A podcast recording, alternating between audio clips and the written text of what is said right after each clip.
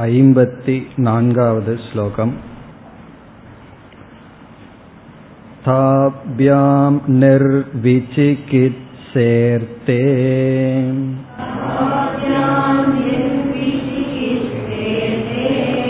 चेतसस्तापितस्य यत्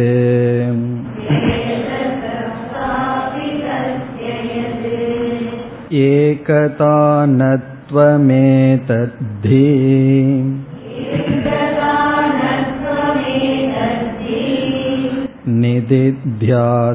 निदिध्यासनमुच्यते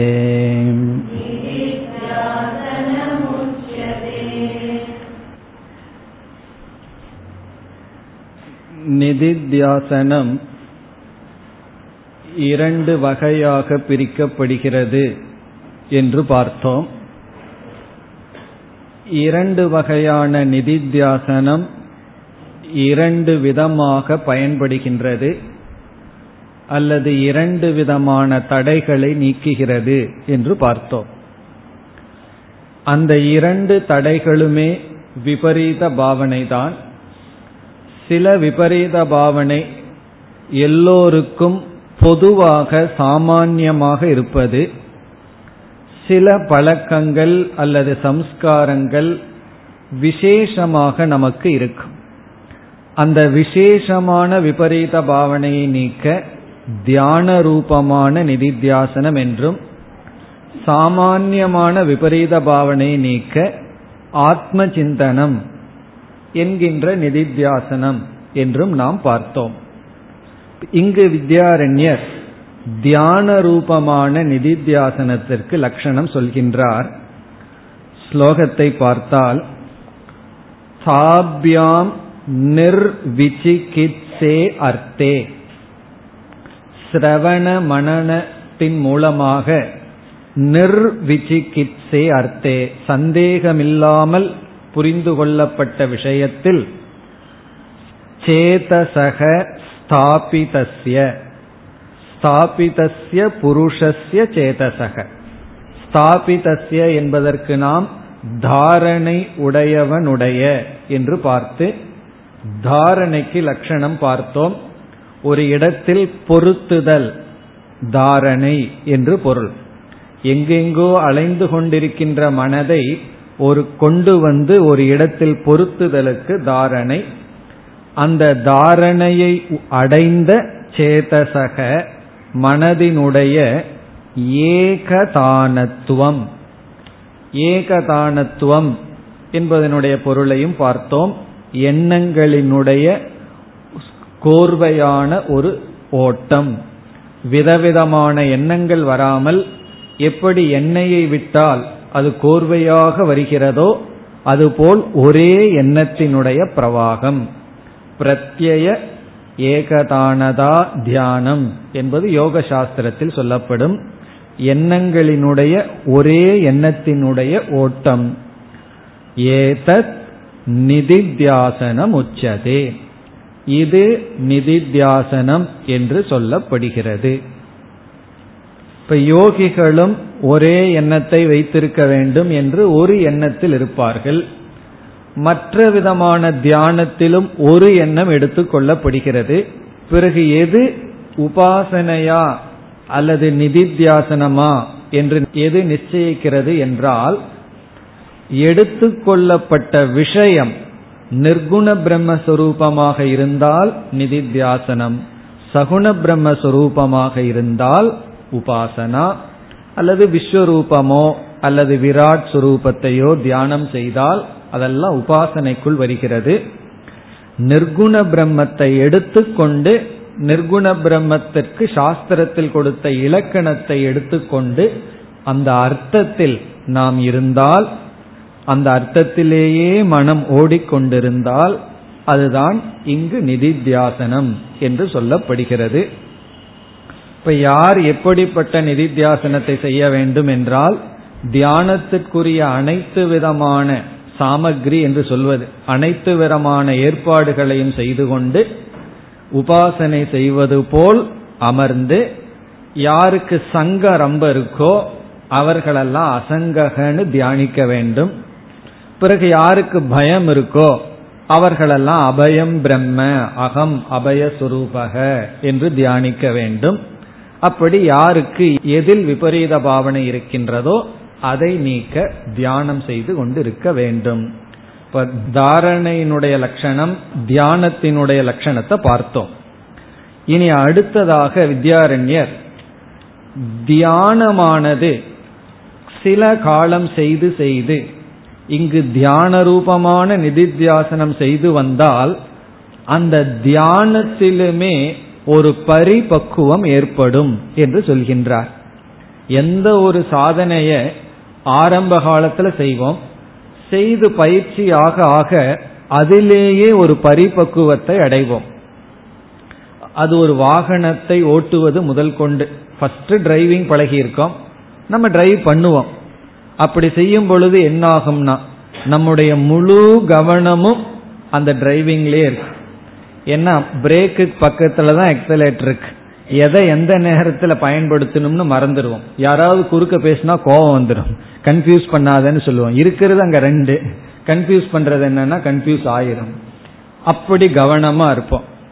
சில வருடங்கள் ஓட்டி பழகிட்டோம்னா டிரைவ் பண்ணும்போது தான் எல்லா வம்பும் பேசிட்டு போவார்கள். எல்லா பிசினஸ் காலும் இப்பெல்லாம் என்ன ஆகுதுன்னா போன் பேசிட்டே தான் ஓட்டுகிறார்கள். காரணம் என்ன? அவ்வளவு தூரம் அதுல மாஸ்டரி ஆயிட்டோம் அப்படின்னா ஒரு சிறு முயற்சி மட்டும் அதுக்கு கொடுத்தா போதும். அந்த பாட்டுக்கு அது நடந்துட்டு இருக்கும் நம்ம மனதை வேற ஒன்றுக்கு பயன்படுத்தலாம். இது எதை குறிக்கின்றதுன்னா அந்த சாதனையில் அடைந்துள்ள பரிபக்குவத்தை குறிக்கின்றது. அதே போல தியானம் என்கின்ற ஒரு சாதனையை செய்து கொண்டு வரும் பொழுது எப்படி இருக்கும் என்றால் ஒரே எண்ணத்தினுடைய ஓட்டம் இருக்கும். ஆனாலும் அந்த ஓட்டம் சற்று தடைப்பட்டு தடைப்பட்டு இருக்கும். அது பரிபாகத்தை அடைந்தால் என்ன நிலை வரும் என்று அடுத்ததாக கூறி அது சம்பந்தமான விளக்கத்தை கூற வருகின்றார். தியானத்தினுடைய பரிபாக அவஸ்தா சமாதிகி என்று சொல்லப்படுகிறது. தியானமே பக்குவம் அடையும் பொழுது அல்லது தியானம் நன்கு பழகிவிட்டால் அந்த தியானம் சமாதியாக மாறுகின்றது. அந்த தியானத்துக்கு சமாதி என்று சொல்லப்படுகிறது.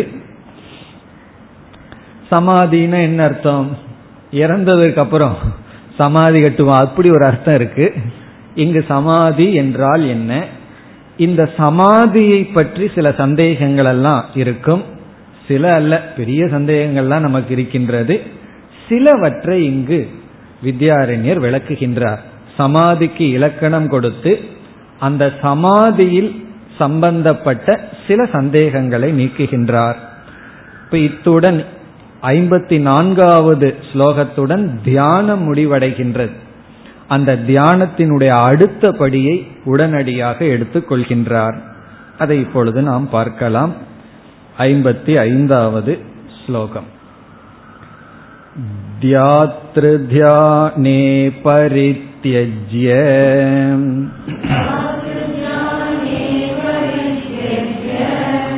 क्रमाद्येयैकगोचरम्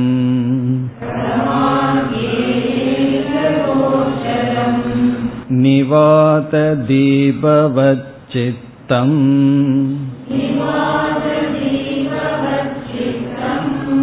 समातिरभिधीयते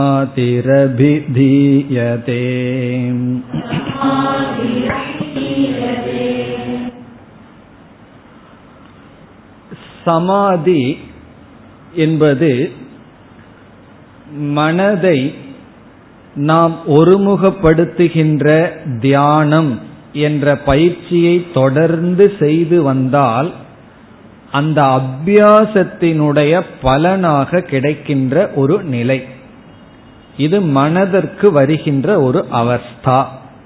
சமாதி என்பது மனதிற்கு கிடைக்கின்ற ஒரு அவஸ்தை. எப்படி நம்ம ஜாகிரத அவஸ்தை சொப்பன அவஸ்தைன்னெல்லாம் சொல்றோமோ அதே போல சமாதி என்பது மனதிற்கு வருகின்ற ஒரு அவஸ்தை. இப்ப இந்த சமாதி எப்படி வருகிறது என்றால் தியானம் என்கின்ற ஒரு சாதனையை தொடர்ந்து செய்வதனுடைய பலனாக மனதிற்கு கிடைக்கின்றது. நம்ம எவ்வளவு விசாரம் செய்தாலும் சமாதி என்கின்ற அவஸ்தை நமக்கு வராது. எவ்வளவு உபனிஷத்து விசாரம் பண்ணாலும் விசாரம் பண்ணா ஞானம்தான் வரும் அறிவு தான் வரும் சமாதி நமக்கு வராது. இப்ப சமாதிக்கு வேணும்னு யாருக்காவது ஆசை இருந்ததுன்னு வச்சுக்கோமே எனக்கெல்லாம் விசாரம் பண்ணி பிரயோஜனமா தெரியல எனக்கு சமாதி தான் வேண்டும்னா விசாரத்தை நிறுத்த வேண்டும். ஏன்னா விசாரத்துல எவ்வளவு அதிகமாகவும் நுண்மையாகவும் விஷயங்களை எடுத்துட்டு சிந்திக்கணுங்கிறதுக்கு முக்கியத்துவம் கொடுப்போம். சமாதியில அதுக்கு ஜஸ்ட் ஆப்போசிட் எந்த எண்ணமும் வரக்கூடாது. எடுத்துக்கொள்ளப்பட்ட ஒரே ஒரு எண்ணம் தான் தொடர வேண்டும் என்பது சமாதி அபியாசத்தினுடைய நோக்கம். விசாரத்தினுடைய நோக்கம் ஒரு எண்ணம் பத்தாது. எவ்வளவு எண்ணங்கள் வேணுமோ அந்த எண்ணங்கள் பிரமாணத்தின் துணை கொண்டு யுக்தி தர்க்கத்தின் துணை கொண்டு செய்யப்படுகின்ற சாதனை. இப்ப இந்த சமாதி விசாரம் அல்லது வேதாந்த விசாரத்திற்கும் மோக்ஷத்திற்கும் சமாதிக்கு என்ன சம்பந்தம் இருக்கின்றது என்ற விதத்தில் சாஸ்திரத்துக்குள்ள பெரிய பண்டிதர்களுக்குள்ள பெரிய குழப்பங்கள் இருக்கின்றது. பகவான் வந்து நான்காவது அத்தியாயத்துல கர்ம அகர்மத்தை சொல்லும் பொழுது இந்த கர்ம அகர்ம தத்துவத்தை பண்டிதர்களும் கூட குழம்பி இருக்கிறார்கள்னு சொன்னார். அதே போலதான் இந்த சமாதி டாபிக் இதுல வந்து ஒரு பெரிய குழப்பம் இருக்கின்றது. இந்த சமாதிங்கிற அவஸ்தை ஒருவனுக்கு வந்தாதான் அது மோக்ஷமா சமாதிங்கிற அவஸ்தை வரவில்லை என்றால் மோட்சம் இல்லையா என்ற சந்தேகமெல்லாம் இருக்கின்றது. நம்ம வந்து சுருக்கமா ஓரளவுக்கு இந்த சமாதியை பற்றி பார்த்து பிறகு இங்கு வித்யாரண்யர் என்ன சொல்கின்றார் என்று பார்க்கலாம். நாம் வேதாந்த சிந்தனையை விட்டுவிட்டு வேதாந்த விஷயத்தை விட்டுவிட்டு சிலர் யோக அபியாசத்தை செய்வார்கள். சிலருக்கு வந்து அந்த தியானத்துல ரொம்ப விருப்பம் வந்துவிடும்.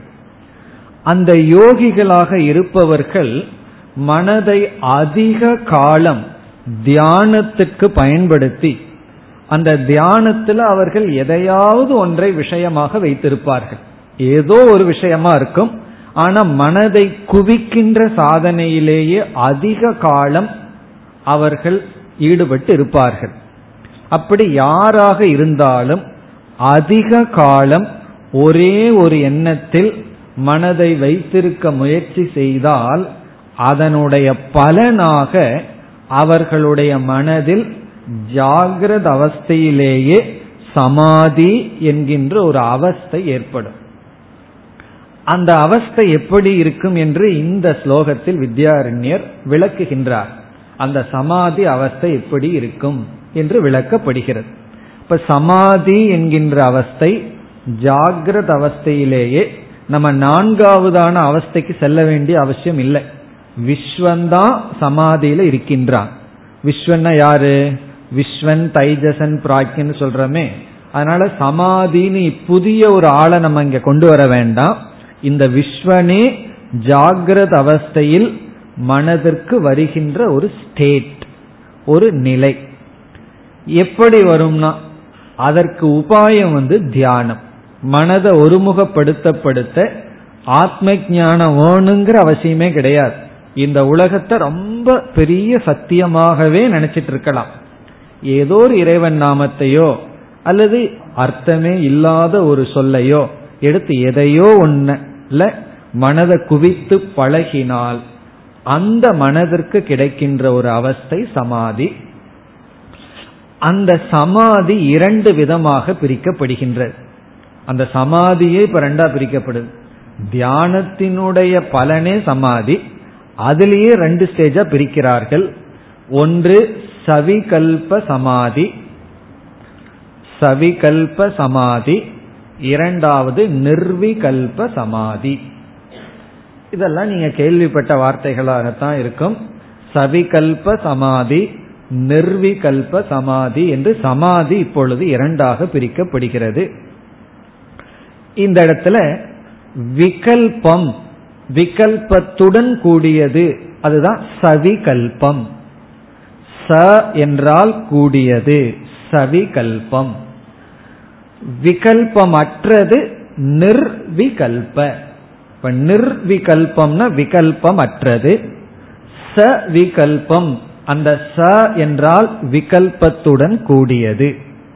இப்ப சவிகல்ப சமாதி என்றால் விகல்பத்துடன் கூடிய சமாதி. நிர்விகல்ப சமாதி என்றால் விகல்பம் அற்ற சமாதி.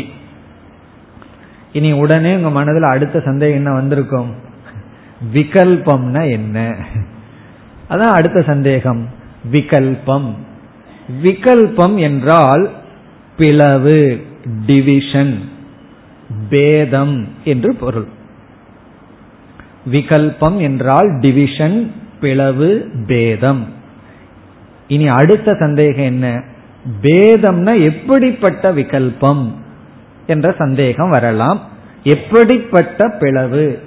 என்றால் இப்ப கர்ம விவகாரத்துல கர்த்தா கரணம் செய்பவன் அனுபவிக்கப்படும் பொருள் இன்ஸ்ட்ருமெண்ட் இப்படியெல்லாம் பிளவுபட்டிருக்கு. ஞான விவகாரத்துல அறிபவன் அறியப்படும் பொருள் அறிய உதவும் கருவி என்று பிளவுகள் இருக்கின்றது.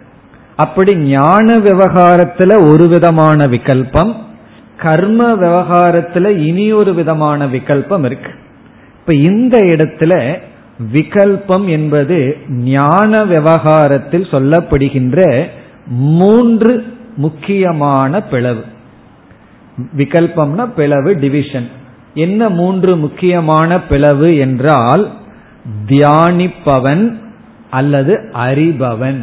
ஏன்னா தியானத்துக்கு ஒரு விஷயத்தை தானே தியானிக்கின்றோம். அதனால் இது கர்ம விவகாரமாகவும் இருக்கு. அதே சமயத்துல ஞான விவகாரமாகவும் இருக்கு. இப்ப தியானிப்பவன் தியானிப்பவனுக்கு சமஸ்கிருதத்துல தியாதா தியாதா அல்லது தியாத்ரு என்றால் தியானிப்பவன். தியானிப்பவன் ஒரு விகல்பம். பிறகு வந்து தியானிக்கப்படும் பொருள் தியேயம். தியேயம் என்றால் தியானத்திற்குரிய பொருள். தியேயம். பிறகு இங்கு தியானித்தல் என்ற ஒரு செயல். தியானம் என்கின்ற ஒரு உணர்வு. இதை நான் செய்து கொண்டிருக்கின்றேன். இப்ப இந்த இடத்துல மூன்று விகல்பம் என்ன? தியாத்ரு அல்லது தியாத்தா என்றால் தியானிப்பவன். தியேயம் என்றால் தியானத்திற்குரிய பொருள் இதை தியானிக்கின்றேன். இப்ப சிவ சிவான் ஒருவர் தியானிக்கிறார்னு வச்சுக்கோமே அவர் தியானிப்பதற்குரிய விஷயம் சிவஸ்வரூபமா இருக்கலாம் லிங்கமா இருக்கலாம் அல்லது சப்தமாகவும் இருக்கலாம். சிவன்கிற சப்தத்தையே அவர் தியானிக்கலாம் அல்லது அந்த சப்தத்தின் துணை கொண்டு லிங்கத்தை தியானிக்கலாம் தட்சிணாமூர்த்தி உருவத்தை தியானிக்கலாம் எப்படி வேண்டுமானாலும் இருக்கலாம். அது தியேயம் என்று சொல்லப்படுகிறது. பிறகு இந்த தியான கிரியா. இதை நான் இப்பொழுது நான் தியானம் செய்து கொண்டிருக்கின்றேன் என்கின்ற ஒரு உணர்வு.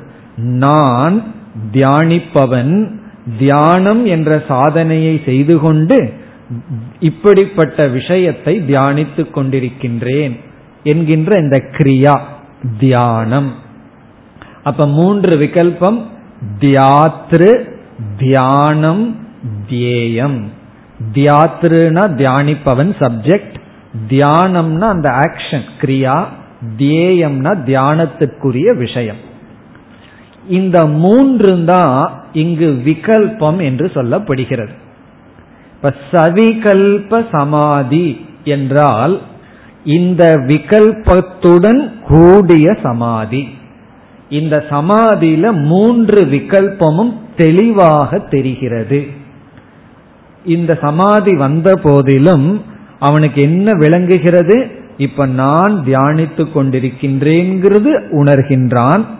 இப்ப தியானம்ங்கிற செயல் நடந்து கொண்டிருக்கின்றது என்பதையும் அதே நேரத்தில் உணர்கின்றான். பிறகு இந்த விஷயத்தை நான் தியானித்துக் கொண்டிருக்கின்றேன் என்பதையும் உணர்கின்றார்.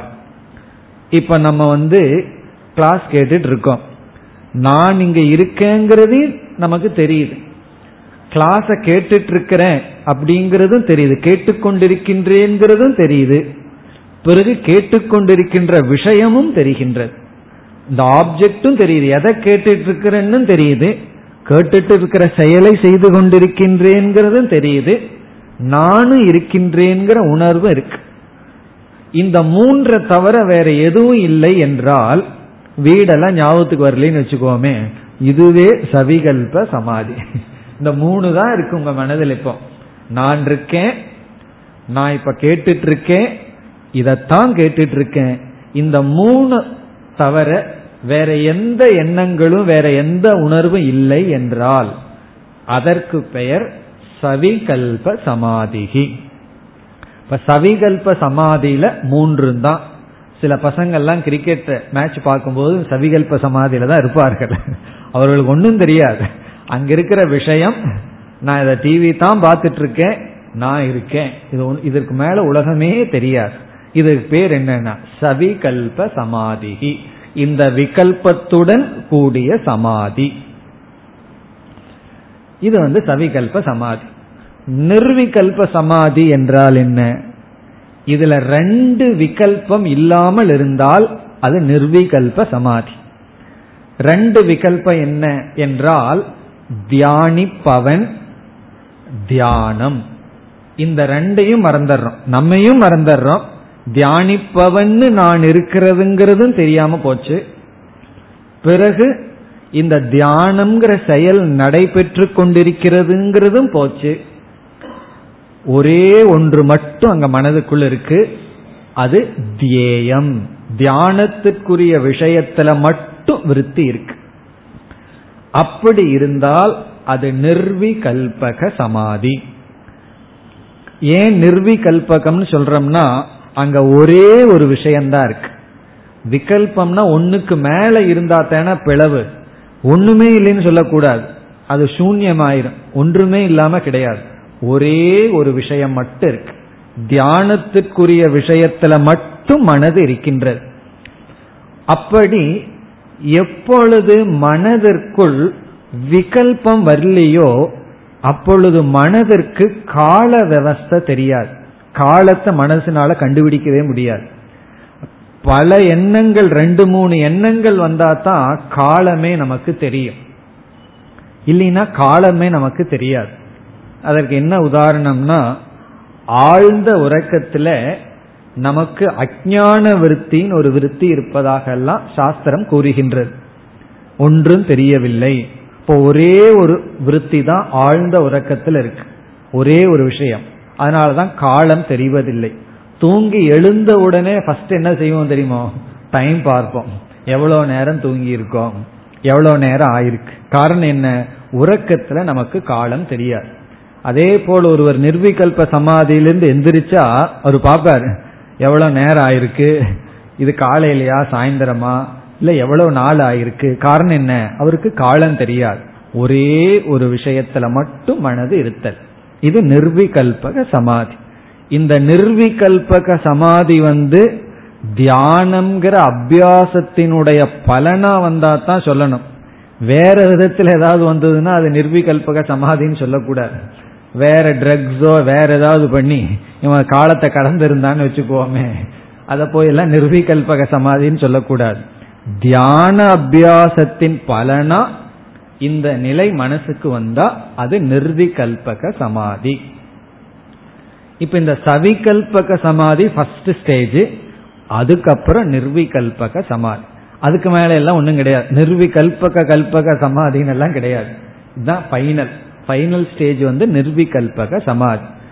யம நியமத்தில் ஆரம்பிச்சு இந்த அஷ்டாங்க யோகத்துல ஃபர்ஸ்ட் யமத்தில் ஆரம்பிச்சு கடைசி என்னன்னா நிர்விகல்பக சமாதியில தான் ஃபுல் ஸ்டாப் அதுக்கு மேல மனசுல செய்ய வேண்டிய காரியம் ஒன்றும் கிடையாது. இப்பொழுது தியானம்ங்கிற ஒரு சாதனையின் மூலமாக மனதிற்கு இந்த ரெண்டு விதமான சமாதி அவஸ்தையை கொடுக்கலாம். எப்பொழுதுனா தியானத்தை நன்கு பயிற்சி செய்து கொண்டு வந்தால் பிறகு யோக சாஸ்திரத்துல தியானம் மட்டும் காரணம் அல்லவா? இந்த சமாதி வருவதற்கு தியானம் முக்கிய காரணம். பிறகு பூர்வ ஜென்ம புண்ணியமும் கூட இதற்கு காரணம் என்றெல்லாம் சொல்லப்பட்டிருக்கு. தியானம் இல்லாமலேயே பூர்வ ஜென்ம சம்ஸ்காரமும் சமாதிக்கு காரணமாகவெல்லாம் பேசப்பட்டிருக்கிறது. அதனாலதான் ராமகிருஷ்ண பரமஹம்சருடைய வாழ்க்கையில பார்த்தோம்னா அவர் சிறு வயதிலேயே ரொம்ப சின்ன வயதிலேயே ஒரு பதினாறு பதினேழு வயது இருக்கும் பொழுதே ஒரு நாடகத்துல நடிக்க போனார். சிவபெருமான் போல வேஷம் போடும் பொழுது உடம்பெல்லாம் திருநீர் பூசும் பொழுது திடீர்னு அவருக்கு சமாதி வந்துடுது. சவிகல்பமோ நிர்விகல்பமோ வந்துட்டு அவர் எவ்வளவு தியான அபியாசம் பண்ணார் அந்த சமாதி வர்றதுக்குன்னா அது பூர்வ ஜென்ம பலன். திடீர்னு அவருக்கு அந்த சமாதி வந்து விட்டது. அப்படி இந்த சமாதி என்பது தியானம் பூர்வ ஜென்ம புண்ணியம் இது போன்ற பல காரணங்கள்னால இப்படி ஒரு நிலை மனதிற்கு ஏற்படலாம். அப்படி ஒரு நிலை மனதிற்கு வரும் வர வாய்ப்பு இருக்கிறது. இப்படி ஒரு நிலை யாருக்கு வேணுமோ அதற்கு தகுந்த முயற்சி பண்ணா அந்த நிலை நமக்கு வரும். அப்படி ஒரு நிலை என்பது இருக்கின்றது. இப்பொழுது இந்த சமாதிக்கு மோக்ஷத்திற்கு என்ன சம்பந்தம்? வேதாந்தத்திற்கு என்ன சம்பந்தம்? என்பதுதான் நமக்கு ரொம்ப முக்கியம். அதாவது role of way yoga in Vedanta அப்படிங்கிறது ஒரு பிக் டாபிக் யோகத்தினுடைய பங்கு வேதாந்தத்தில். அதுக்கே பல மணி நேரம் பேசலாம். அது ரொம்ப முக்கியம். ரொம்ப பேர்த்துக்கு அதனுடைய லிமிட் தெரிவதில்லை. சில பேர் யோகத்தை தூக்கி எறிஞ்சார்கள் வெறும் விசாரமே செய்து கொண்டு அமர்ந்திருக்கிறார்கள். சில பேர் யோகத்துல போய் மூழ்கி விட்டு விசாரத்தையும் ஞானத்தையும் விட்டு விடுகிறார்கள். அதை சரியா பேலன்ஸ் பண்ணி புரிஞ்சிட்டோம்னா தான் நம்ம வந்து சாஸ்திரத்தை சரியா புரிஞ்சிருக்கிறோம்னு அர்த்தம். இப்ப அதை இப்பொழுது புரிந்து கொள்ள முயற்சி செய்யலாம். அதெல்லாம் இந்த இடத்துல இல்லை. இருந்தாலும் இந்த இடத்துல அது தேவை என்பதற்காக சுருக்கமா அதை நம்ம பார்க்கலாம். இப்ப நம்ம என்ன பார்க்க போறோம்? வேதாந்தத்தில் யோகத்தினுடைய பங்கு என்ன? நம்ம யோகத்தை எவ்வளவு தூரம் வேதாந்தத்துக்கு பயன்படும் எவ்வளவு தூரம் அதனுடைய ரோல் என்ன அது எவ்வளவு தூரம் உதவி செய்யும் அப்படிங்கிறத பார்க்கணும்.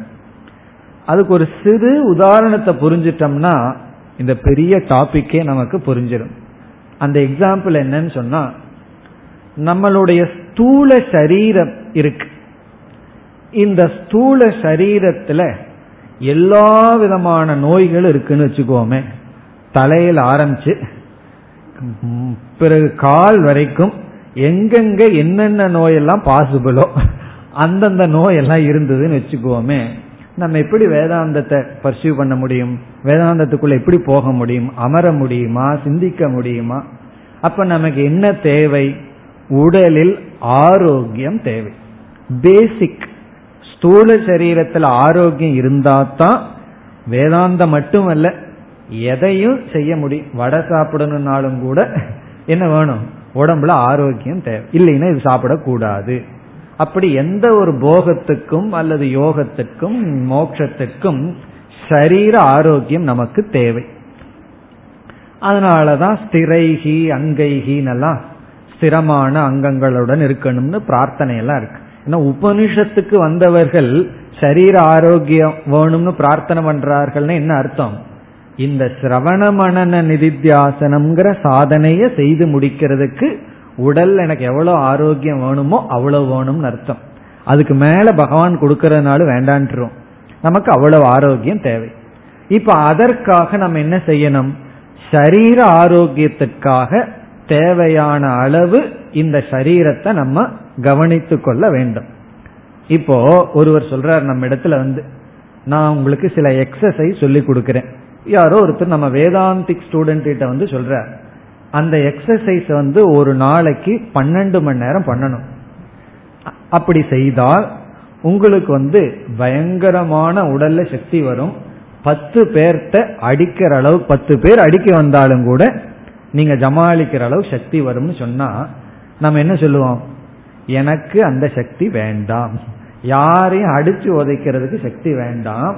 இந்த உடல்ல ஆரோக்கியத்தை நான் இம்ப்ரூவ் பண்ண விரும்புறேன். எவ்வளவு தூரம் இம்ப்ரூவ் பண்ண விரும்புறேன்?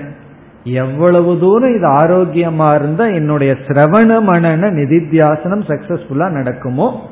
ரிலேட்டிவா பீஸ்ஃபுல்லா இருக்க முடியுமோ? அதற்கு மேல ஆரோக்கியம் வேண்டான்னு என்ன செய்வோம்? ஆரோக்கியம் வேணும்னு சொல்ற நாமளே ஆரோக்கியம் வேண்டாம் இதற்கு மேல வேண்டான்னு விட்டுருவோம். இப்போ ஒரு நாளைக்கு ஒரு மணி நேரம் எக்ஸசைஸ் பண்ணி இந்த அளவு சாப்பிட்டா ஆரோக்கியம் வரும்னா போதும். இல்ல மூணு மணி நேரம் எக்ஸசைஸ் பண்ணி இந்த மாதிரி எல்லாம் கோழி ஆடு இதெல்லாம் கூட சாப்பிட்டா நல்ல ஆரோக்கியம் கிடைக்கும்னா நமக்கு அது வேண்டான்றோம் அதற்கு காலத்தை கொடுக்க நான் தயாராக இல்லை. எவ்வளவு ஆரோக்கியம் வேணுமோ அவ்வளவு தூரம் காலத்தை நான் பயன்படுத்துகின்றேன் என காலம் ரொம்ப முக்கியம். வேதாந்தத்துல நமக்கு டைம் ரொம்ப முக்கியம். அதே போல சான்ஸ்கிரிட் விஷயத்துக்கு வருவோம். சான்ஸ்கிரிட் படிச்சா உபனிஷத் கீதையெல்லாம் நல்லா புரிஞ்சுக்கலாமேன்னா நம்ம என்ன செய்கின்றோம்? அவரவர்கள் அவரவர்களுடைய வயதை முதல்ல பார்த்துடணும். இந்த வயசுக்கு எந்த அளவுக்கு சான்ஸ்கிரிட் படிக்கிறதுன்னு முடிவு பண்ணணும். ரொம்ப சின்ன வயசா இருந்தா கொஞ்சம் புத்தி எல்லாம் இருக்கு கொஞ்சம் எக்ஸ்ட்ராவா படிக்கலாம். வேதாந்தத்துல விருப்பம் வந்ததே ஆஃப்டர் ரிட்டையர்மெண்ட் அறுபதுக்கு மேல. இனிமேல் போய் எல்லாம் படிச்சு. ராமக ராமவன் எல்லாம் படிச்சு அது எங்க புரிஞ்சு அதுக்குள்ள என்ன ஆயிரும்? உபனிஷத்துக்குள்ள வந்து சேர மாட்டோம். அப்ப நம்ம என்ன பண்றோம்? கொஞ்சம் ஹிந்தி தெரிஞ்சிருந்ததுன்னா அதை ஞாபகப்படுத்திட்டு அட்லீஸ்ட் அந்த ஸ்லோகத்தையாவது படிக்கிறது போதும்னு நிறுத்திக்கிறோம். சில பேர் அதுவும் வேண்டான்னு நிறுத்திக்கிறோம். அப்படி சமஸ்கிருத ஞானத்திலையும் கூட அல்லது ஒரு ஸ்டேஜுக்கு மேல போனா நான் சமஸ்கிருத ஞானத்திற்கு பயன்படுத்துகின்ற காலம் அதற்கு பயன்படுத்துகின்ற மெமரி அதற்கு பயன்படுத்துகின்ற உழைப்ப உபனிஷத்து மந்திரத்தை புரிஞ்சுக்கிறதுக்கு பயன்படுத்துறேன்னு விட்டுறோம்.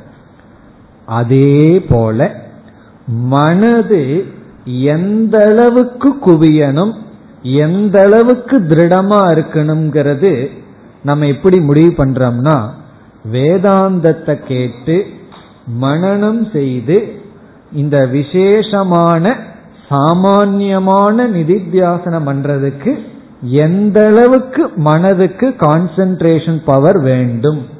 எந்த அளவுக்கு மனசு அமைதி அடைய வேண்டுமோ அந்த அளவுக்கு மனதுக்கு எக்ஸசைஸ் பண்ணணும். எப்படி சப்தத்தை புரிஞ்சுக்கிறதுக்கு சமஸ்கிருதத்தை பயன்படுத்துறோமோ உடல் ஆரோக்கியத்துக்கு எக்ஸசைஸ் பண்றோமோ அதே போல மனதினுடைய தியானம் முதலிய பயிற்சிக்கு நம்ம எவ்வளவு தூரம் பண்றோம்னா வேதாந்தத்திற்கு ஒரு கருவியா இருக்கிற அளவுக்கு பண்ணா போதும். அதற்கு மேல பண்ணா தப்பான்னு கேட்டா தப்பு இல்லை அதை விட அதிக மனத குவிகிற சக்தி வரும். தசாவதானியா மாறலாம். சதாவதானியா மாறலாம். தெரியுமல தசாவதானினா பத்து விஷயத்த ஒரேடியா ஞாபகத்துக்கு வச்சுக்குவார். அப்படியெல்லாம் சில பேர் இருக்கார்கள். அதுவும் தான் கிஃப்டா வரும். பரம்பரை பரம்பரையா வரும். சில பேர் அதை டெவலப் பண்ணுவார்கள். இப்படி நம்ம செய்யலாம்.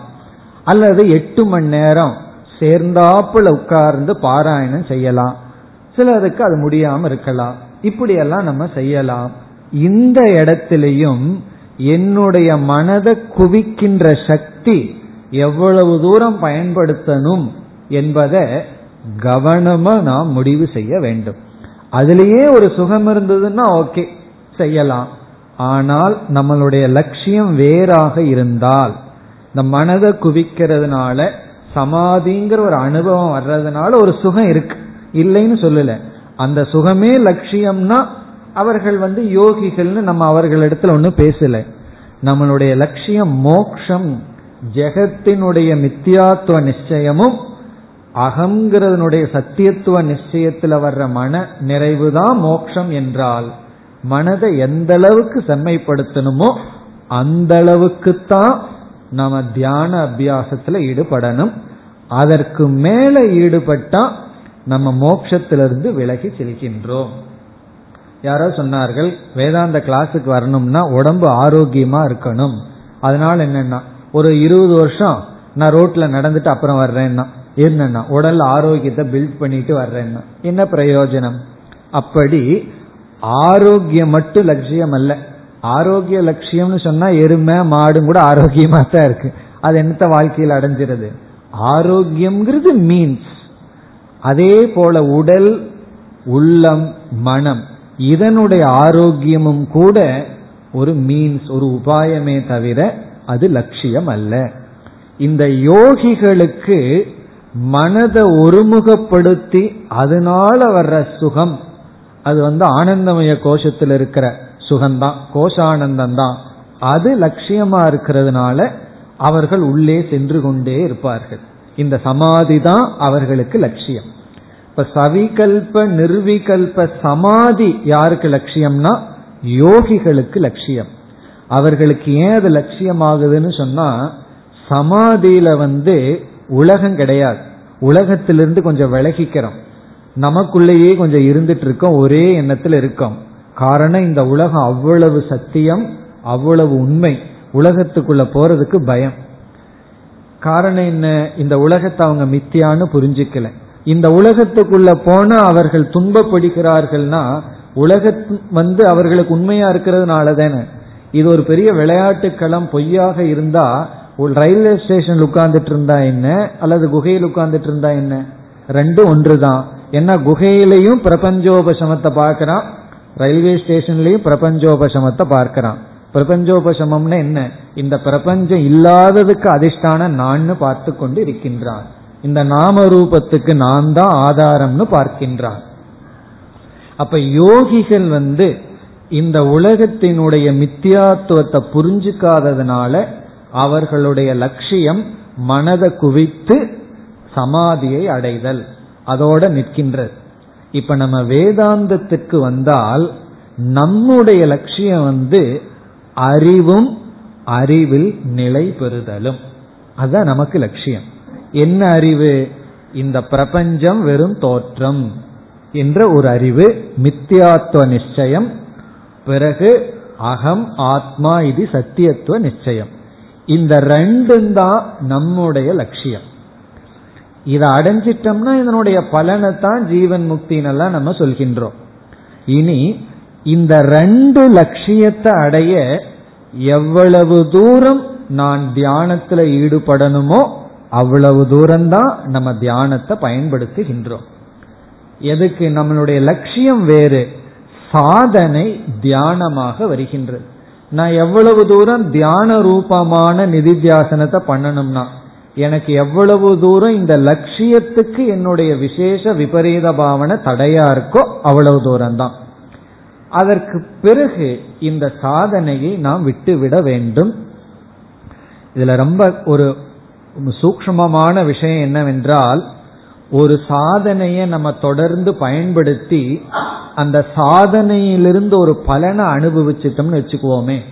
இப்போ ஒருவர் பூஜையை பண்ணி பண்ணி அந்த பூஜையினுடைய பலனாக சித்த சுத்தி குரு சாஸ்திரத்தை எல்லாம் அடைஞ்சாலும் கூட அவர்களுக்கு அந்த பூஜையை விடுறதுக்கு மனசு வராது.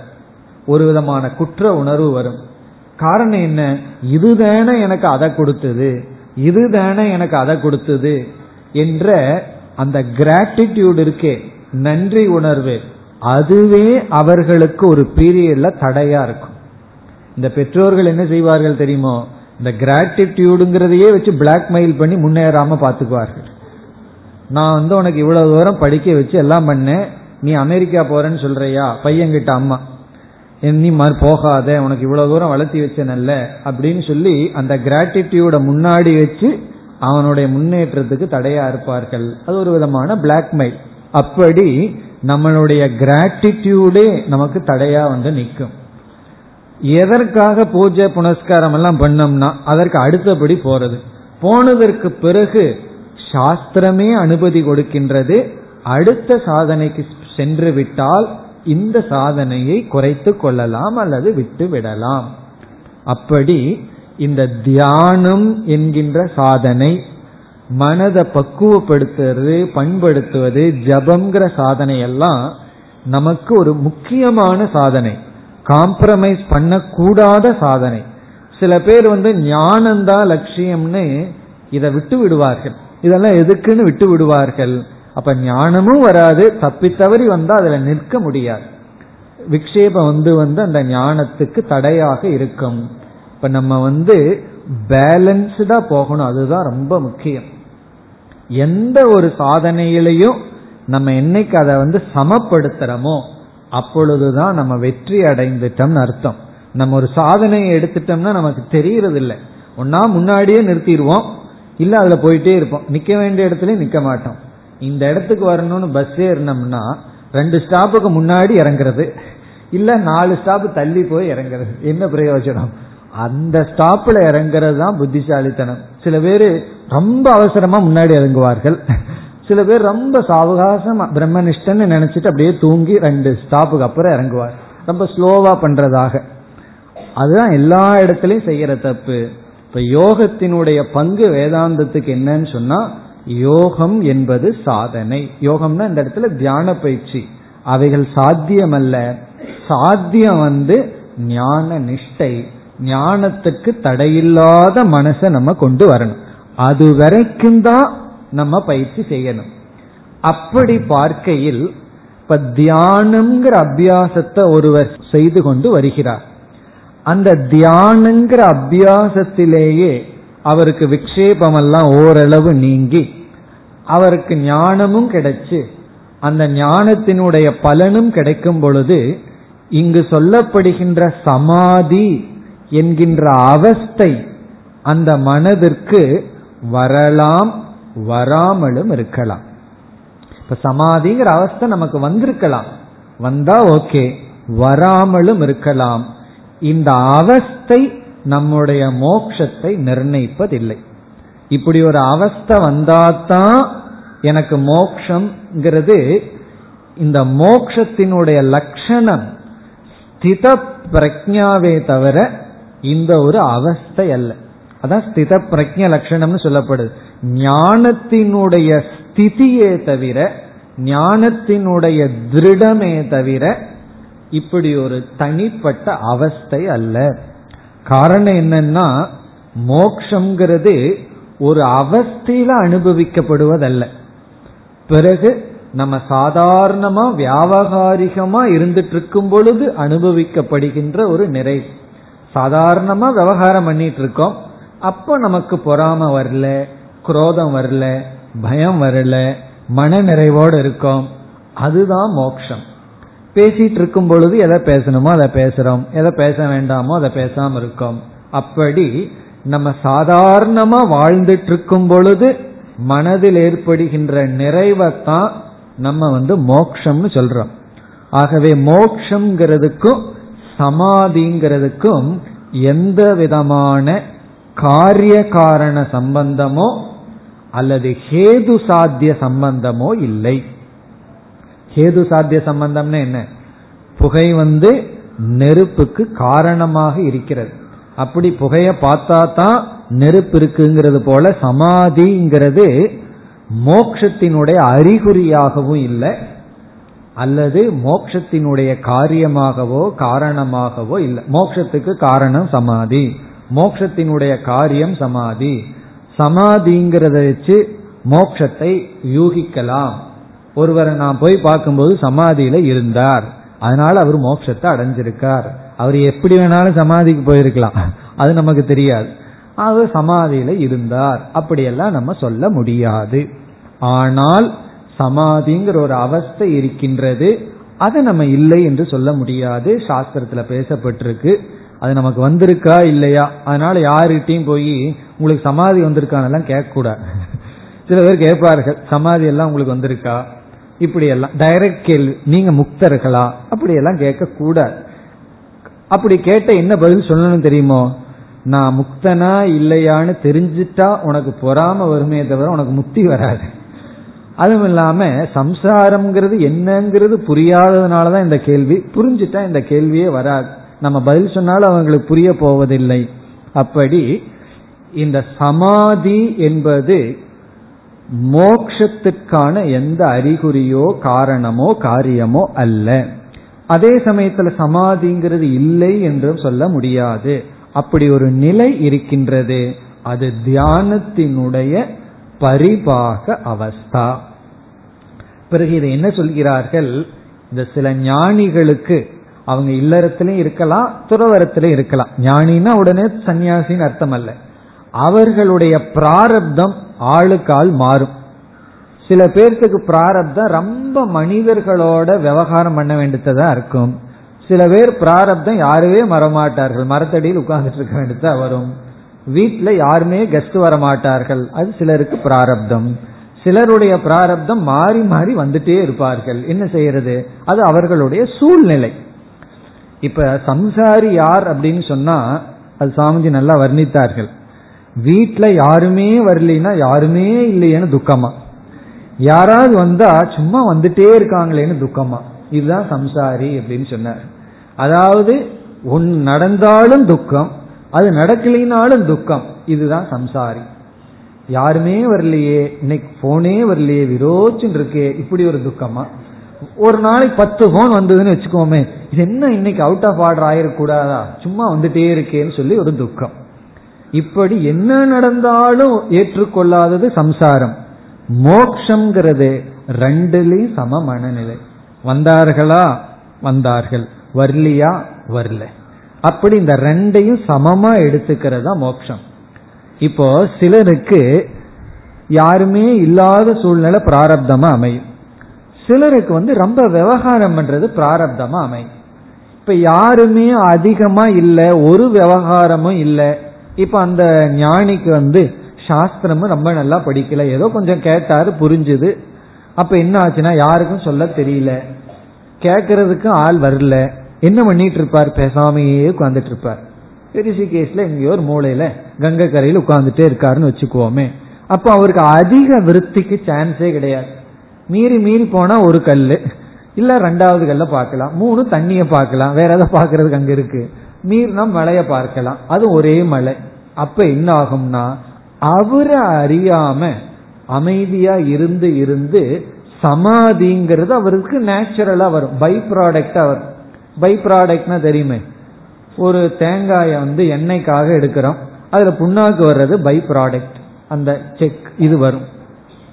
அப்படி அவர்களுக்கு வந்து அந்த சமாதிங்கிறது சிலருக்கு வரலாம். அது வந்து பிராரப்த வசம். அதனாலதான் இங்கேயும் வித்யாரண்யர் சொல்கிறார் யோக சாஸ்திரத்திலையும் இந்த சமாதி வந்து சம்ஸ்காரத்தினாலையும் புண்ணியத்தினாலையும் வருதுன்னு சொன்னா பிராரப்த வசத்தினால் இந்த சமாதி கிடைக்கலாம். சிலருக்கு ஞான நிஷ்டை அடைகிற வரைக்கும் அவர்கள் ஓரளவுக்கு தனிமையா இருந்து தியானத்தை எல்லாம் பண்ணினதற்கு பிறகு விவகாரம் கொஞ்சம் வந்து நிற்கலாம். இந்த விவகாரத்தை கண்டு ஓடினாலும் இந்த விவகாரத்துல சத்தியத்துவம் இருக்கு. விவகாரத்தை நாடி ஓடினாலும் சத்தியத்துவம் இருக்கு. ஒரு பொருளை கண்டு பயந்து ஓடுவோம் எப்போ? அது சத்தியமா இருந்தால். ஒரு பொருளை நாடி ஓடுவோம் எப்பொழுது? அது சத்தியமாக இருந்தால். அது மித்தியாவாக இருந்த என்ன ஆகும்னா அதை நாடியும் ஓட மாட்டோம் அதை கண்டு பயந்தும் ஓட மாட்டோம். பிறகு என்னதான் பண்ணுவோம்? எங்கதான் ஓடுவோம்னு அடுத்த கேள்வி வருது. பிராரப்தாய சமர்ப்பிதம் இதம் வபுகு அப்புறம் தான் பிராரப்தத்தை கொண்டு வர்றோம். பிராரப்தத்துக்கு விட்டுறோம் அது எங்க எடுத்துட்டு போகுதோ அங்க நம்ம போகின்றோம். அந்த பிராரப்த வசத்துல சில ஞானிகளுக்கு சமாதின்னு வந்திருக்கலாம். சில ஞானிகளுக்கு சமாதி இல்லாமல் இருக்கலாம். இப்ப அதற்கும் ஞான நிஷ்டைக்கும் மோட்சத்திற்கும் சம்பந்தம் கிடையாது. ஆனால் இந்த தியானம் என்பது விசேஷ விபரீத பாவனை இருப்பவர்கள் இருப்பவர்கள் என்ன? எல்லாத்துக்கும் ஏதோ ஒன்று ரெண்டு இருக்கும். அவர்கள் வந்து அதை நம்ம தொடர்ந்து செய்து கொண்டு இருக்க வேண்டும். நம்ம வந்து ஒரு ரூம்ல ஏசி ரூம் ஓடிட்டு இருக்கிறது போல அது ஓடிட்டு இருக்கிற வரைக்கும் உள்ள கூலா இருக்கும். அதுபோல டெய்லி கொஞ்ச நேரம் அமர்ந்து தியானம் பண்ணிட்டு இருக்கிற வரைக்கும் அந்த நாள் நல்லா இருக்கும். ஒரு பத்து நாள் ஜபம் பண்றது விட்டு பாருங்கள். அப்புறம் தெரியும் மனசு ஆடுற ஆட்டம். ஆகவே என்ன பண்ணணும்னா இறக்கிற வரைக்கும் விதேக முக்தி அடைகிற வரைக்கும் ஏன்னா நம்ம எல்லாம் இறக்குறதுன்னு சொல்லக்கூடாது. நம்ம எல்லாம் விதேக முக்தி அடையிற வரைக்கும் சரீரம் போற வரைக்கும் இந்த தியானம்ங்கிறத ஓரளவு எப்படி பிசிக்கல் எக்ஸசைஸ் கொஞ்ச நேரம் பண்ணிட்டு மீதி நேரம் வேற காரியத்துக்கு பயன்படுத்துறதுக்கு சரீரத்தை பயன்படுத்துறோமோ அப்படி இந்த மனதை அமைதிப்படுத்துறதுக்குன்னு ஒரு கொஞ்ச நேரம் தொடர்ந்து செய்து கொண்டிருப்பத நம்ம காம்ப்ரமைஸ் பண்ணவே கூடாது. சில பேர் அதை பண்ணி விடுகிறார்கள். வேதாந்தத்துக்கு வந்துட்டு அதுல முக்கியத்துவம் கொடுக்காம விட்டு விடுகிறார்கள். அது மிக மிக தவறு. அதுல காம்ப்ரமைஸ் பண்ணாம இல்லையா அதுக்குள்ள போறேனேன்னு சொல்லி வேதாந்தத்தை மறந்துட்டு அதுக்குள்ளேயே போயிடுறது. அதுவும் இல்லாம பேலன்ஸ்டா இருக்கணும். அதுதான் நம்ம புரிந்து கொள்ள வேண்டிய விஷயம். இப்ப இதற்கு மேல் வித்யாரண்யர் என்ன செய்யறார் இந்த சமாதியை பற்றிய விஷயங்களை எல்லாம் சொல்றார். இதெல்லாம் ஒரு தெரிஞ்சுக்க வேண்டிய விஷயம்தான். அதனால சமாதி ஒரு லட்சியம் அல்ல. இதெல்லாம் இப்படியெல்லாம் இருக்கு என்று நாம் தெரிந்து கொள்கின்றோம். இப்ப சமாதிய மனசுல வச்சுட்டு நம்ம தியானம் பண்ணக்கூடாது. ஞான நிஷ்டைய மனசுல வச்சுட்டு தியானம் பண்ணணும். இப்ப நம்மளுடைய தியானத்தினுடைய குறிக்கோள் சமாதியா இருந்தா ஞானத்துக்கு முக்கியத்துவம் போயிடும் இது மித்தியாங்கிற புத்திக்கு முக்கியத்துவம் போயிடும் அகம் சத்தியக எனக்கு மரணம் இல்லை நான் சத்தியமானவன்கிற முக்கியத்துவத்தை இழந்துருவோம். அதற்கு முக்கியத்துவத்துடன் தியானம் செய்தால் சமாதிங்கிறது வரலாம் வராமலும் போகலாம். அதுக்கு ஒரு முக்கியத்துவம் இல்லை. இதுதான் வேதாந்தத்துல எந்த அளவுக்கு யோகத்தை பயன்படுத்தணும். மனசுல வச்சுக்க வேண்டிய எக்ஸாம்பிள் பிசிக்கல் பாடிக்கு எந்த அளவுக்கு எக்ஸசைஸ் பண்றோமோ அந்த அளவுக்கு தான் யோகம். பொதுவா யோகம்னு சொன்னா மனதுக்கு கொடுக்கிற எக்ஸசைஸ் மனதை பண்படுத்துற சாதனைய வந்து நம்ம யோகம்னு சொல்றோம். உடம்பு செய்யற ஆசனத்தையும் யோகாசனம் தானே சொல்றோம்? அதுவும் யோகம்தான். இப்போ அந்த ஒரு கருத்துடன் இனி நம்ம இந்த ஸ்லோகத்திற்குள் செல்லலாம். இந்த ஐம்பத்தி ஐந்தாவது ஸ்லோகத்தில் நிர்விகல்ப சமாதியின் லட்சணம் சொல்லப்படுகிறது. இங்க வந்து வித்யாரண்யர் சவிகல்ப சமாதியை விட்டுட்டார். நிர்விகல்பக சமாதியை பற்றி பேசுகின்றார். நிர்விகல்பக சமாதினா நமக்கு தெரியும். என்ன? அதுல ரெண்டு விகல்பம் போயிருக்கும். ஒரு விகல்பம் மட்டும் ஒன்று மட்டும் இருக்கும். அதுதான் முதல் வரியில் சொல்லப்படுகிறது. ஸ்லோகத்திற்குள் சென்றால் தியாத்ரு தியானி பரித்தெஜ்ய பரித்தெஜ்யன விடப்பட்டு. அது அப்படியே போயிருது போயிருதுன்னு சொன்னா அந்த அவேர்னஸ் போயிருதுன்னு அர்த்தம். எந்த அவேர்னஸ் எந்த உணர்வு? தியாத்ரு. தியாத்ருனா தியானம் செய்பவன். தியானம் செய்பவன் என்கின்ற ஒரு விருத்தி ஒரு உணர்வு. நான் இப்பொழுது தியானம் செய்து கொண்டிருக்கின்றேன் என்ற தியானிப்பவன் என்ற புத்தி தியானம். ரெண்டையும் சேர்ந்து தியானின்னு வருது. தியானம். தியானம்னா இப்பொழுது தியானம் நடைபெற்று கொண்டிருக்கிறது என்கின்ற உணர்வு. என்கின்ற விகல்பம் இந்த இரண்டும் பரித்தியஜ்ய கிரமாத். கிரமாத்னா பை ஆர்டர் முறைப்படி. முதல்ல வந்து எது போயிருது? இந்த செய்கின்றேன் நான்கிறது அப்படியே மறந்து போயிருது இப்ப தியான பயிற்சி பண்ணி பண்ணி ஒரு நாள் என்ன ஆகின்றது முதல்ல என்ன போயிடுறோம்? தியானம் செய்கின்றேங்கிற நம்மையே மறந்துடுறோம். நம்ம பேரு நம்ம எங்க உட்கார்ந்துருக்கோம்? நம்ம ஆள் ஆறு? எல்லாம் நம்ம மறந்துடுறோம். பிறகு இந்த தியானம் பண்ணிட்டு இருக்கிற உணர்வு மட்டும் இருக்கு. தியானம் கிரமாத். செகண்ட் தியானம் செய்து கொண்டிருக்கின்றேங்கிறதையும் நம்ம விட்டுறோம் அந்த உணர்வும் கிடையாது. பிறகு மனதில் என்னதான் இருக்கின்றது? தியேய ஏக கோச்சரம். அது வந்து தியேயைக கோச்சரம்னு இருக்கின்றது. அல்லது இருக்க வேண்டும்.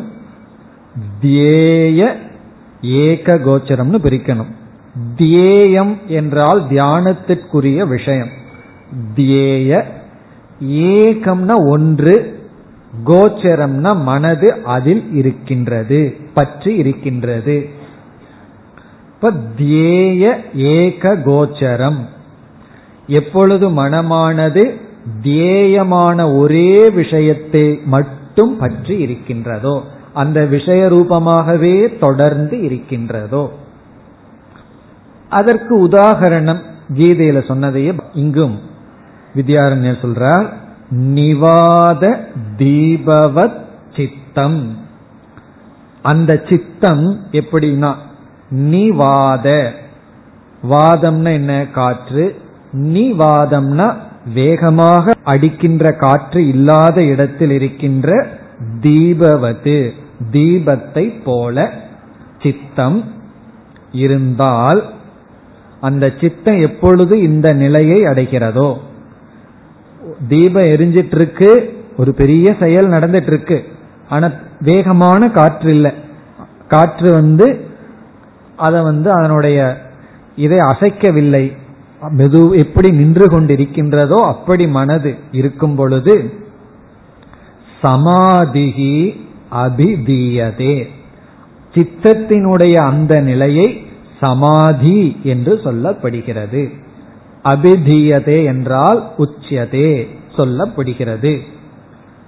அப்பொழுது அந்த சித்தம் சமாதியில் இருப்பதாக சொல்லப்படுகிறது. இப்போ ஒரே ஒரு எண்ணம் தான் நமக்கு அங்கு இருக்கின்றது. அந்த விஷயத்திலேயே சித்தம் லயமாகி இருக்கின்றது சவிகல்ப சமாதியில இந்த மூன்று விதமான பேதத்தோடும் எந்த விதமான விக்ஷேபமும் இல்லாம இருக்கும். இப்ப தியானம்னு சொன்னாவே கொஞ்சம் விக்ஷேபம் இருக்கும். சில பேர் சொல்லுவார்கள் தியானம் பண்ணும்போது விக்ஷேபம் வருதுன்னா அதனாலதான் அதுக்கு பேர் தியானம்.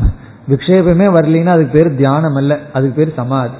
அப்ப நீங்க தியானம் செய்கிறீர்கள் அர்த்தம். ஒருவர் சொன்னார் தியானம் வரும்போது எனக்கு விக்ஷேபமே வர்றதில்லைன்னா அப்போ அவர் வந்து சுசுப்தியில் இருப்பார்னு அர்த்தம். விக்ஷேபமே ஒன்றும் வரல அப்படின்னா தூங்கி இருப்பார்னு அர்த்தம்.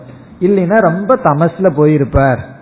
ஏதாவது அப்படியே கற்பனை பண்ணிட்டு இருந்திருப்பார் அப்படின்னு அர்த்தம். அப்படி தியானம்னு சொன்னாவே நான் எந்த விஷயத்தை எடுத்துக்கொள்றேங்கிற அவேர்னஸ் இருக்கு. உடனே வேற என்ன வந்தா அந்த அவேர்னஸ் காட்டுது. அவேர்னஸ் இருக்கிறதுனால தான் விக்ஷேபத்தை உணர்றோம். நம்ம எல்லா நேரத்திலையும் விக்ஷேபத்தோட தான் இருக்கோம். ஏன் தியானத்துல மட்டும் விக்ஷேபத்தை உணர்றோம்? காரணம் என்னன்னா தியானத்துல தான் விக்ஷேபத்தை அவேரா இருக்கும். கிளாஸ்லயே அஞ்சு நிமிஷத்துக்குள்ள இருபத்தையாயிரம் என்ன வந்துட்டு போயாச்சு. ஆனா விக்ஷேபத்தை நம்ம உணரலையே. தியானத்துல மட்டும் ஏன் உணர்றோம்னா தியானத்துல தான் அவேரா இருக்கும். மனசையே பார்த்துட்டு இருக்கோம். அப்ப விக்ஷேபம் தெரிகின்றது. அதனால எனக்கு விக்ஷேபம் வந்ததுன்னு யாருமே சொல்லக்கூடாது. விக்ஷேபத்தோட தான் இருக்கும். என்னைக்கு அது வந்திருக்கு? விக்ஷேபம் வந்ததுன்னா ஏதோ இல்லாத இருந்து எங்கேயோ வந்ததுன்னு அர்த்தமா? விக்ஷேபத்தோட தான் இருந்துட்டு இருக்கோம் தியானத்துல விக்ஷேபம் தெளிவாகின்றது. அது வரைக்கும் சந்தோஷப்படணும். இருக்கிறது தெரியுதுன்னு சொல்லி. சில பேருக்கு விக்ஷேபம் இருக்கிறது தெரியாம விக்ஷேபத்தில் இருந்துட்டு சென்று விடுவார்கள். இப்ப தியானத்துல காட்டி கொடுக்கின்றது. பிறகு கொஞ்சம் விக்ஷேபம் குறையும். அதுவே நமக்கு ரொம்ப பெருசா தெரியும். ரொம்ப அமைதியான இடத்துல போய் அமர்ந்தோம்னா இந்த டைம் பீஸ்னுடைய இந்த டிக் டிக் சத்தம் இருக்கு அதுவே ரொம்ப பெருசா கேட்கும். இந்த ஊர்ல எல்லாம் கேட்காது. இந்த ஊர்ல அதை விட பெரிய சப்தம் எல்லாம் இருக்கு. அமைதியான இடத்துல போயிருந்தோம்னா அதனுடைய சப்தம் கூட கேட்கும். அது ஒரு கதை மாதிரி சொல்லிட்டு போவார்கள். ஒருவன் வந்து கதைக்கு நேரம் இல்லை அடுத்த வகுப்புல பார்ப்போம். இப்படி இங்கு தியானத்தில் எந்த விக்ஷேபமும் இல்லாமல் இந்த இடத்துல சமாதியில தியாதா தியானம் விடப்பட்டு தியேயத்தில் மட்டும் இருப்பது நிர்விகல்ப சமாதி என்று சொல்லப்படுகிறது. மேலும் அடுத்த வகுப்பில் பார்ப்போம். ஓம் போர் நமத போர் நமிதம் போர் போர் நமுதச்சதேம் பூர்ணய பூர்ணமாதாய பூர்ணமேவாவசிஷ்யதேம் ஓம் சாந்தி சாந்தி சாந்தி